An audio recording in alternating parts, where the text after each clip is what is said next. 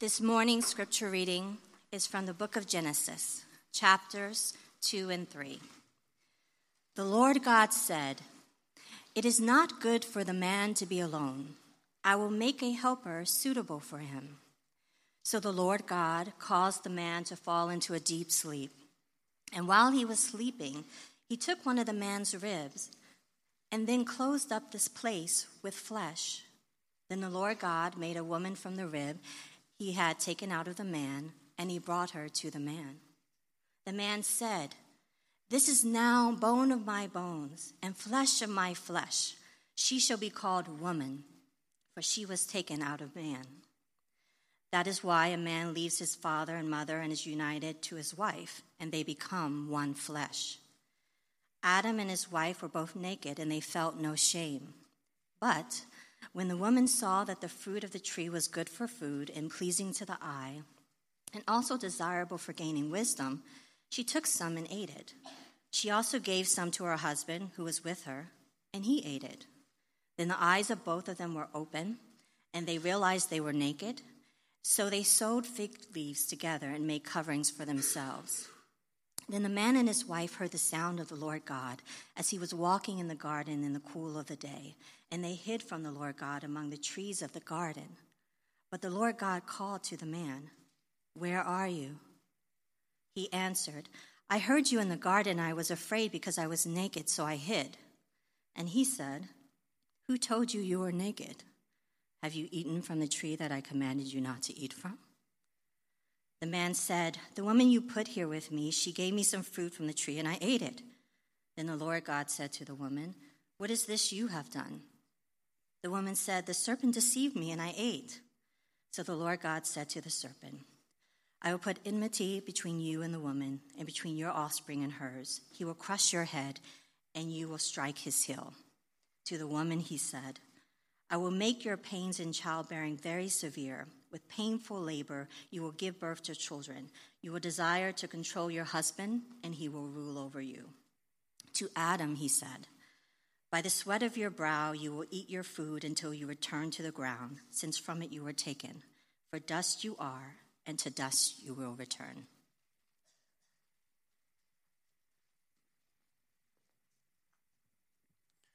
This morning, we're beginning a new five week sermon series that'll take us up through Memorial Day titled To Have and To Hold, obviously taken from the, the old vows on the subject of marriage.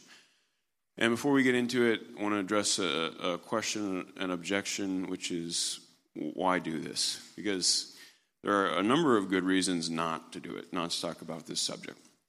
For one thing, uh, it's not applicable to everybody. So, a number of folks in our congregation are married, a number aren't. So, why talk about something that doesn't apply to everybody?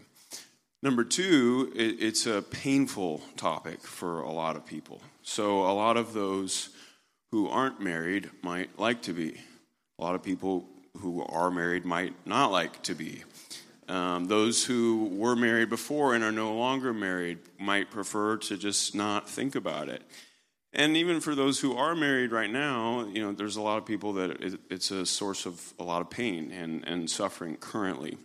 So why why talk about such a painful subject? And, and I don't say that lightly. I know this series is going to be incredibly painful, more painful than the average series, and I'm very aware of that. So good reason not to talk about it. And the third reason not to talk about it is just that it's this very personal, very complicated subject upon which everybody already gets way more advice than they know what to do with. And so you, you might say, look, just leave it alone. You know, it's, uh, to each his own, and everybody's got to figure it out for themselves. Marriage isn't a one size fits all deal. So, for the church to, to wade into this subject, you might do more harm than good. So, those are three good reasons not to talk about it. We're going to spend five weeks talking about it regardless, um, and that's for, for a couple of other reasons. So, the reasons we are going to talk about it are first, the Bible has a completely unique perspective on marriage totally different than anything else you'll see out there. And I would even go as far as saying this is a very bold, potentially offensive, controversial statement, but I'm going to say it anyway.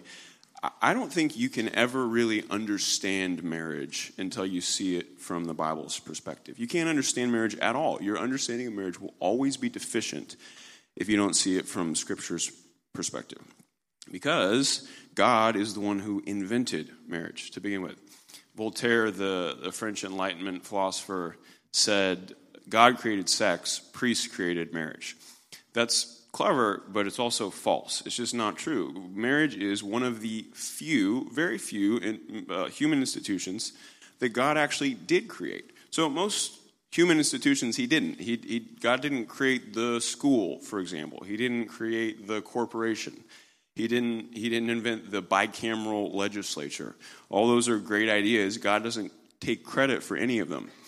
He does take credit for marriage. He invented it. It wasn't it was caveman Joe in 6000 BC. It was God. And that means that if you don't see it from his perspective, you're never going to understand how it really works. So that's the first reason we have to talk about it. And you kind of knew I was going to say that. But the second reason is actually more surprising. The second reason we have to talk about marriage is because not only is it the case that you will never understand marriage unless you see it from, from God's perspective, God's lens, but it's also the case that you will never understand God unless you see Him through the lens of marriage. Why? Because marriage is God's artwork. God is the creator, meaning he is creative. He is an artist. He is the consummate artist. And the way that artists express themselves, the way they become known to the world, is through their artwork. Fellini, the, the great uh, Italian filmmaker, was once asked if his work was autobiographical. And he said, All art is autobiographical. He said, The, the pearl is the oyster's autobiography. And it's a great line, and uh, it's especially true of God. The way we know him is through his art. And the Bible even explicitly says that marriage is one of the main windows we have into God's character. He says, I want you to know what I'm like, so here's marriage. Here's who I am. It's like trying to understand God without understanding marriage is like trying to understand Michelangelo without ever looking at the ceiling of the Sistine Chapel. This is one of his great works of art, and you will never get him. You'll never get God if you don't get marriage. So that's why we're going to spend five weeks talking about it. And next week, in weeks two through five of the series, we're going to jump into some more practical stuff, some, some things the Bible says about how to make marriage work, how to have a successful marriage. We're going to leave all that, though, for the subsequent weeks. And this morning, we're just going to set the stage. We're just going to try to, to get the big picture try to get a sense of what is this thing? What is this thing, marriage? And why does it so often go so terribly wrong? So, to, to get that understanding, we have to go back to the place we were in most recently. We've, we've been in these chapters already leading up to, to Easter, these early chapters of the book of Genesis, but we're going to look at them through a different uh, focus, with a different focus, which is what do they say about relationships? Three things. Three things that this passage teaches us about marriage. First, it shows us the plan for marriage. Second, it shows us the death of marriage. And then third, it, it hints at the resurrection of marriage. So the plan for marriage, the death of marriage, and the resurrection of marriage. Those will be the, the three sections this morning's sermon. We'll take them one at a time. So, first, the plan for marriage. God invented this thing. What did he have in mind? What was the idea behind it? Let's go back to the passage. You can follow along up on the screen. Let me just reread a, portion of what you just heard read already. Then the Lord God said, It is not good that the man should be alone. I'll make a helper fit for him. Lord God made a woman from the rib he had taken out of the man, brought her to the man. And the man said, This at last is bone of my bones and flesh of my flesh. She shall be called woman because she was taken out of man. Therefore, a man shall leave his father and his mother and hold fast to his wife, and they shall become one flesh. And the man and his wife were both naked and were not ashamed. So, a couple things that this section of the passage shows us about the plan for marriage, the intention, what, what it's supposed to be. It shows us that marriage is necessary, and it shows us that marriage is interlocking. So, a couple minutes on both of those. First, necessary. Marriage is necessary. By, by necessary, I don't mean you have to get married. You know, obviously, uh, some people choose to never get married. uh, I think recently, like 2013 is the most recent data I've seen. It's 5% of people by the end of their life have never been married. So, and that's a perfectly legitimate choice. But the way I grew up in the church, and I don't know about you, is kind of like there's this weird verse in uh, 1 Corinthians where Paul says, Well, it's better if you don't get married so that you can, you know, serve the Lord more. I have no idea why he said that or what that verse means or why it's in the Bible. I do know that it contradicts everything else the Bible says because the, the main thing the Bible says from Genesis to Revelation is that marriage is this, this necessary default way of being human. It's not just like, a, well, if you, if you want to, it's, it's the design for, for what it means to be human for most people. So, look, what, what it says is that when God says it is not good that the man should be alone. That line is absolutely astounding. It is not good that the man should be alone for a couple of reasons. One, Adam's not alone. He has God. He's in this perfect environment. He has a closer relationship to God than you and I will ever have on this earth. And yet God calls him alone. And then the second, God says it's not good. It's not good. If you've been reading Genesis from if you come to this line, if you come to this passage and you had been reading Genesis from Genesis chapter 1 verse 1, that phrase not good would absolutely jump off the page because from the beginning god has been saying about every aspect of creation it's good he saw it and said it's good he saw it and said it's good he saw it and said it's good and then all of a sudden something is not good so what that means is either god made a mistake you know he, he made adam by himself and then it was like whoops you know he's he's lonely and we got to come up with some sort of fix some sort of patch or God did this on purpose. He intention as an artistic move. He intentionally creates Adam first without Eve to underscore, to, to draw attention to this need that Adam has for Eve. And when he sees Eve, he, he explodes into art, into poetry, bone of my bone, flesh of my flesh. The first poem, the first song, you see uh, there that, that phrase, this at last is bone of my bone and flesh of my flesh. That phrase, at last, actually is the first word of the poem in Hebrew, and it's a single word. At last, at last, my love has come along. My lonely days are over, and life is like a song. And if you if you grew up with this idea that God is all we need, this directly contradicts that because he had God. He already had God, and yet he felt this deep and intense need and longing for Eve, which God was totally okay with because God set it up like that on purpose. So that's the first thing the passage shows us is that marriage is, in a sense, necessary by design. But the second thing the passage shows us is that marriage is, is meant to be interlocking. That's, that's what it is in its essence. It's, it's this interlocking union. So we, we already looked at the phrase, it's not good that the man should be alone. The next phrase is, I will make him a helper fit for him, a helper fit for him. That, that word fit is notoriously difficult to translate. So some translations will say, I'll make him a helper suitable for him. The old uh, King James, if you remember this, is I'll make him a helper meet for him. So uh, a help meet or a, a help mate, it became kind of changed to. What does this word mean? Fit, suitable, meet. In the Hebrew, it's a combination of two different roots like and opposite. I will make him a helper like opposite him. Say, like opposite, which is it? Make up your mind. Can't be both. But it can be both. It can be both if you're talking about something or someone that's been specifically designed to interlock. So, two pieces of a puzzle, they, they have to be different to interlock, but they, they have to be perfectly different. They have to be cut of the same substance, but then they have to be designed to interlock. And that's what marriage is. And I'm not obviously just talking anatomically, physically. You know, it says the two shall become one flesh. So the two bodies interlock, but it's a lot more than that. Becoming one flesh is becoming one person, becoming one soul. And so it applies on a personality level too. You know, you talk about the cliche opposites attract. Well, there's a reason for that because that's in its essence what marriage is. Is these two opposite personalities, two opposite ways of viewing the world coming and interlocking. If you have two people that are exactly the same, you know, the same personalities, same likes, same dislikes, uh, it's hard for that to be a, a marriage in the true sense of the word. As an example, if you have two people that sing the exact same note of music or the exact same line of music in unison, it's not going to sound good. At, at best, it's going to be boring. At worst, it's going to really grate on your ears because it's almost impossible to sing in unison. And so they're, they're going to be just a little bit off and it's going to be out of tune.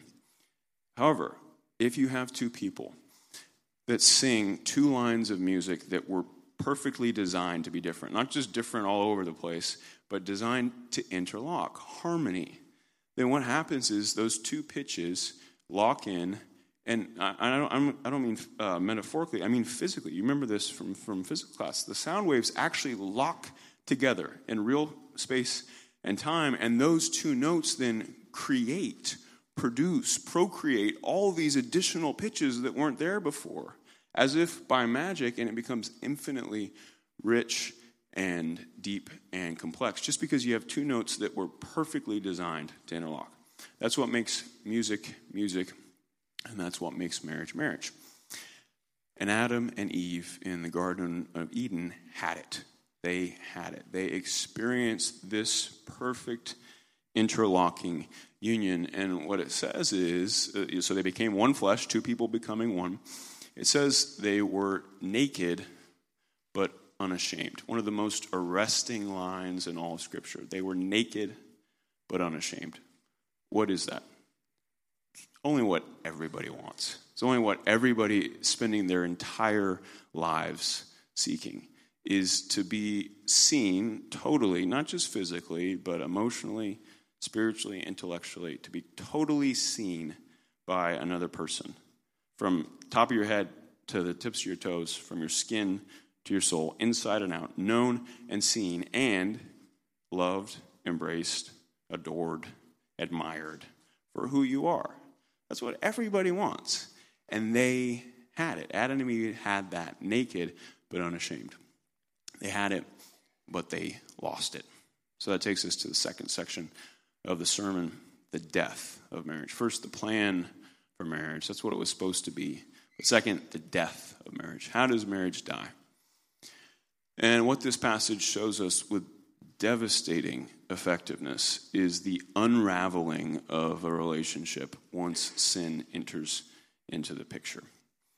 What's interesting is that uh, once they sin, sin hits marriage first and it hits marriage hardest. Sin goes after marriage. So it's not that you, you just happen to incidentally feel the effects of sin in your marriage. Marriage is sin's first target. Before I got married, I, I knew I was a sinner. Now that I've been married 10 years, I know I am a sinner. And if I forget, Brittany will be quick to tell me. And it's in relationships. It's in relationships that we feel the effects of sin because sin is primarily, it's not primarily a legal thing. It's not primarily a moral thing. Sin is primarily a relational thing, and so it's in relationships that we feel the effects of sin. What sort of effects? This passage shows us three effects of sin that I want us to, to look at. We don't have time to go into depth on, on each of them, but I just want to at least run through them. So we hide, we blame, and we compete. First, we hide. The first thing this, the passage shows us is that now, because of sin, we're all hiders. One of the most common complaints that women have about their marriages is that their husbands do not reveal themselves, so they don't open up, that they don't talk about how they're, they're feeling or what they're really thinking. They're, they're hiding. And that's how it's been ever since the beginning. That's what the passage shows us, and that's what sin does. The first thing sin makes us do is hide. As soon as they eat the fruit, they they sew loincloths for, for themselves. They, they cover up with fig leaves. We said a second ago that uh, one of the most arresting lines in the whole Bible is this line, uh, they were naked and unashamed. Well, you have its mirror image just a paragraph later that's equally arresting, but in a heartbreaking way, which is they knew they were naked. They knew they were naked, self consciousness, and they cover up. So, what is it about sin that makes us hide? Well, it does it in a lot of different ways. So, we talked a few weeks ago about sin in its essence is a lack of trust. It's saying to God, I can't trust you. Well, once you stop trusting, then if you can't trust God, you certainly can't trust your spouse. You know, there's too much sensitive information. And then sin makes the other person do things that just confirm that suspicion. You know, I don't know if you've ever had this experience of sharing something with your spouse or with a, close friend that felt very personal and vulnerable to you, and then at some later point, they, they throw it back in your face. They use it against you or they share it with somebody that they shouldn't have, and it just makes you want to hide all the more. And then the other aspect of it is just that once you start, once you say, I can't trust God, so I'm not going to follow God's commands, well, then all of a sudden you're doing all sorts of things that you know you shouldn't be doing. And there's shame in that. There's shame in that, and you don't want the other person to see. You don't want your spouse to know what you're really like. And so you project. That's the first way that, that sin kills marriage, is it brings this hiding dynamic into it. The second thing is the, the blaming. And this is one of the most commonly observed aspects of the passage, but still worth mentioning, which is this is the first thing they do. God comes to them and says, What happened? And Adam knows exactly what to say. Well, the woman. The, the, the woman you gave me, God. So it looks like the two of you are the problem here because she was your idea. So uh, take her, you know, take, take her and give me another wife, and that should, that should fix everything. And that's what we do now. We, we blame. Uh, we, in marriage, we blame. If, so if you're, if you're not connecting, you know, if, if you've lost the spark, well, whose fault is it? If something really bad goes wrong, it goes, you know, happens. If something bad happens to one of your kids, if something's going wrong with one of your kids, whose fault is it? If you're in this really terrible fight, whose fault is it? If you can't find your keys, whose fault is it? You know, I don't know about you, but for me, it's always, my first thought is always, where did you put my keys? Where did you put my keys? Why are you acting this way? Why are you feeling this way? Why are you messing everything up all the time? That's the way sinners approach relationships. We're blamers now. We hide, we blame. And the last thing that the passage shows us is that because of sin, now we're going to be locked in this perpetual competition, this struggle. So, what God says to Eve after, after the fall, as he says, Your desire will be to control your husband, but he will rule over you. In other words, you're always going to be trying to, to take control and take first place, but because he's physically stronger, he's always going to be pushing you back down. And again, this isn't like a, a, description of the way God wanted things to be. This is a description of the way relationships are going to be now that sin has entered into the picture. It's this prophecy of unending conflict between the genders. So, as a historical matter, it's obviously the case that this has turned out to be accurate. Uh, men have oppressed and dominated women for all of recorded history through their physical strength. Uh, and our culture readily acknowledges that, talks about it all the time, condemns it as evil, and tries to, to remedy it. And on that point, the Bible and our culture are in perfect alignment. The Bible says, yes, this is evil. It wasn't supposed to be this way. So that's where our culture and the Bible disagree or agree. Where, where the culture and the Bible disagree is that the Bible seems to suggest that women aren't totally innocent in this arrangement. Now, at first you think of examples where women totally are innocent, and so you know you, you want to tread carefully because when you're thinking of domestic violence or rape or uh, sex trafficking, obviously women are, are totally innocent. Men, it's, it's all on men, and to suggest otherwise is really sick. But in other instances, in other ways, in other examples, what the Bible is saying is it's not just that men are going to exploit women's weaknesses it's also that women are going to try to exploit men's weaknesses. So just as men exploit women's physical weaknesses and try to dominate, women will try to exploit men's weaknesses in other areas, their, their pride or their emotional weaknesses or their lust or whatever it is, in an attempt to gain the upper hand. So, and moving away from society, kind of big picture for a second, I think that we can all agree that that's, that's true on an individual level, that this type of power struggle happens on an individual level. So I said a second ago that one of the most common complaints that women have about their husbands is this hiding and this not revealing. to take the other side, one of the most common complaints that, that men have about their wives is that their wives are trying to control them, that their wives are trying to, to fix them. And men resent that. They really resent it, and they react really strongly against it. And it's this prophecy from Genesis. God says, You're going to try to control your husband, and he's going to fight back. He's going to rule over you. This competition, this constant struggle. And that's what, what marriage looks like now that sin has entered in hiding and blaming and competing and struggling. And we just do it over and over and over again hide and blame and compete and hide and blame and compete. And sin wraps its coils tighter and tighter around marriage, and the poison seeps down deeper and deeper, squeezing the life out of marriage. God created this beautiful, breathtakingly beautiful thing, but there was a snake in the garden, and marriage dies so that now 50% of all marriages end in divorce everybody knows that but a, a, huge chunk a huge chunk of the other 50% are marked by either deep disappointment or just intense suffering. There is no hell like marital hell. There is no pain like the pain that comes in, in marriage. Most people the deepest suffering they ever experience will be within their marriage.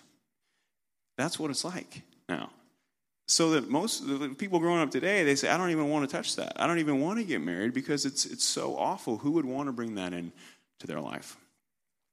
And the question is is is that how it ends? Does it have to stay that way? Does the serpent win with marriage is dead? The answer is no and that takes us to the, the last section of the sermon. So third and finally this morning the resurrection of marriage the resurrection of marriage. And like I said, the passage just hints at this, doesn't go into it in depth. And this will be review for those of you who were here the, the two weeks before Easter, because we've already been talking about this. But I want to make sure to repeat it for those of you who are new, because it's, it's really important. What it says at the end of the passage, where there's this curse, God says uh, the, the serpent's now going to be perpetually biting at your heel. You know, in other words, sin's going to dog you and dog your marriage all the days of your life. But then there's this other part of the prophecy where it says, One day a son of Adam will come and crush the serpent's head. And what we said a few weeks ago is that that son of Adam is none other than Jesus. Uh, Luke traces Jesus' genealogy all the way back to Adam. He's saying this is the, the new Adam. That's what Paul calls him the new Adam, the second Adam, the anti Adam, because Jesus does the exact opposite of what Adam and Eve do. He trusts God all the way to the end. He doesn't hide, Instead, he allows himself to be exposed, naked, hung up on the cross. He doesn't blame. Instead, he, he does the opposite. He takes our blame upon himself. He, he absorbs the blame that we all deserved. And he doesn't compete. Philippians 2 says he didn't grasp to take the top spot, he didn't cling to his equality with God. Instead, he, he took the lowest spot. He laid his life down, taking the form of a servant and becoming obedient even to the point of death on a cross. And like we've been saying for the last few weeks, the reason he does that is to break the power of sin, to break the spell. Because somebody's going to have to do that. Somebody's going to have to break this spell. This chain is what Paul calls it. He says, before Christ, we we're all slaves to sin. And if you've ever talked to an addict, that's, that's what addiction is it's slavery. You're, you're bound, you can't get away from it. Well, all of us are addicts in our marriages. We're all trapped in these patterns, and you want to stop, but you can't. Husbands want to stop keeping secrets from their wives, but, but they can't seem to. Wives want to stop trying to control their husbands, but they can't seem to. We want to stop blaming each other, but we can't. We're, we're trapped, we're enslaved, we're, we're in chains. And Paul says, before Christ, there was no hope. But after Christ, after Christ breaks the spell of sin and breaks the power of Satan, then there is. There's, there's a chance to break free from sin, to break out of these patterns, and break out of these addictions, and for marriage to be resurrected.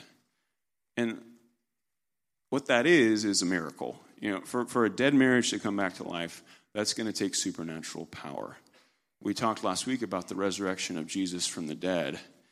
And I think there can be this sense of, well, why, why does that matter? Okay, so you're saying Jesus rose from the dead uh, 2,000 years ago. Maybe he did, maybe he didn't. Why, why does that affect my life tomorrow, one way or the other? The answer is because if God couldn't raise Jesus from the dead, then what makes you think he can raise your marriage from the dead? But on the other hand, if Jesus did come back to life, then your marriage can come back to life by the same power that raised Jesus from the dead. It's an issue of power, and I have seen it happen. I've seen miracles happen, and it is one of the best parts of my job seeing hearts that are hard and closed and cold become soft and warm and open, and seeing joy replace suffering, seeing kids that should have been grown up in two separate houses, splitting time between two houses, and being deeply confused and scarred by watching love die, being deeply confused and scarred by watching their parents go and date other people and sleep with other people, and then eventually marry other people. Seeing none of that happen because the marriage comes back to life, and those kids grow up in one house with their mom and their dad. It happens. I've seen it happen. I've seen marriages resurrected from the dead, but it only happens through Christ. It only happens through the power of the resurrection, and it also only happens through the way of the cross.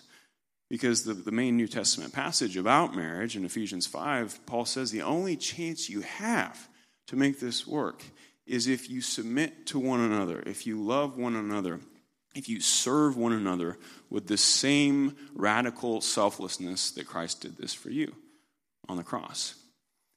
But if you haven't seen him do it for you, then there's no chance you're going to be able to do it for anybody else. So that's what we're going to be talking about over the next four weeks how to get marriage back, how to get it back to what God intended it to be, how to bring it back from the dead, how to rescue it by following the way of the cross. It's never going to be perfect. Nothing is ever going to be exactly like God meant it to be until He remakes the world. But through Christ, we can, we can get close, we can approximate it, and even that dim reflection of what it was supposed to be is still pretty majestic. Let's pray.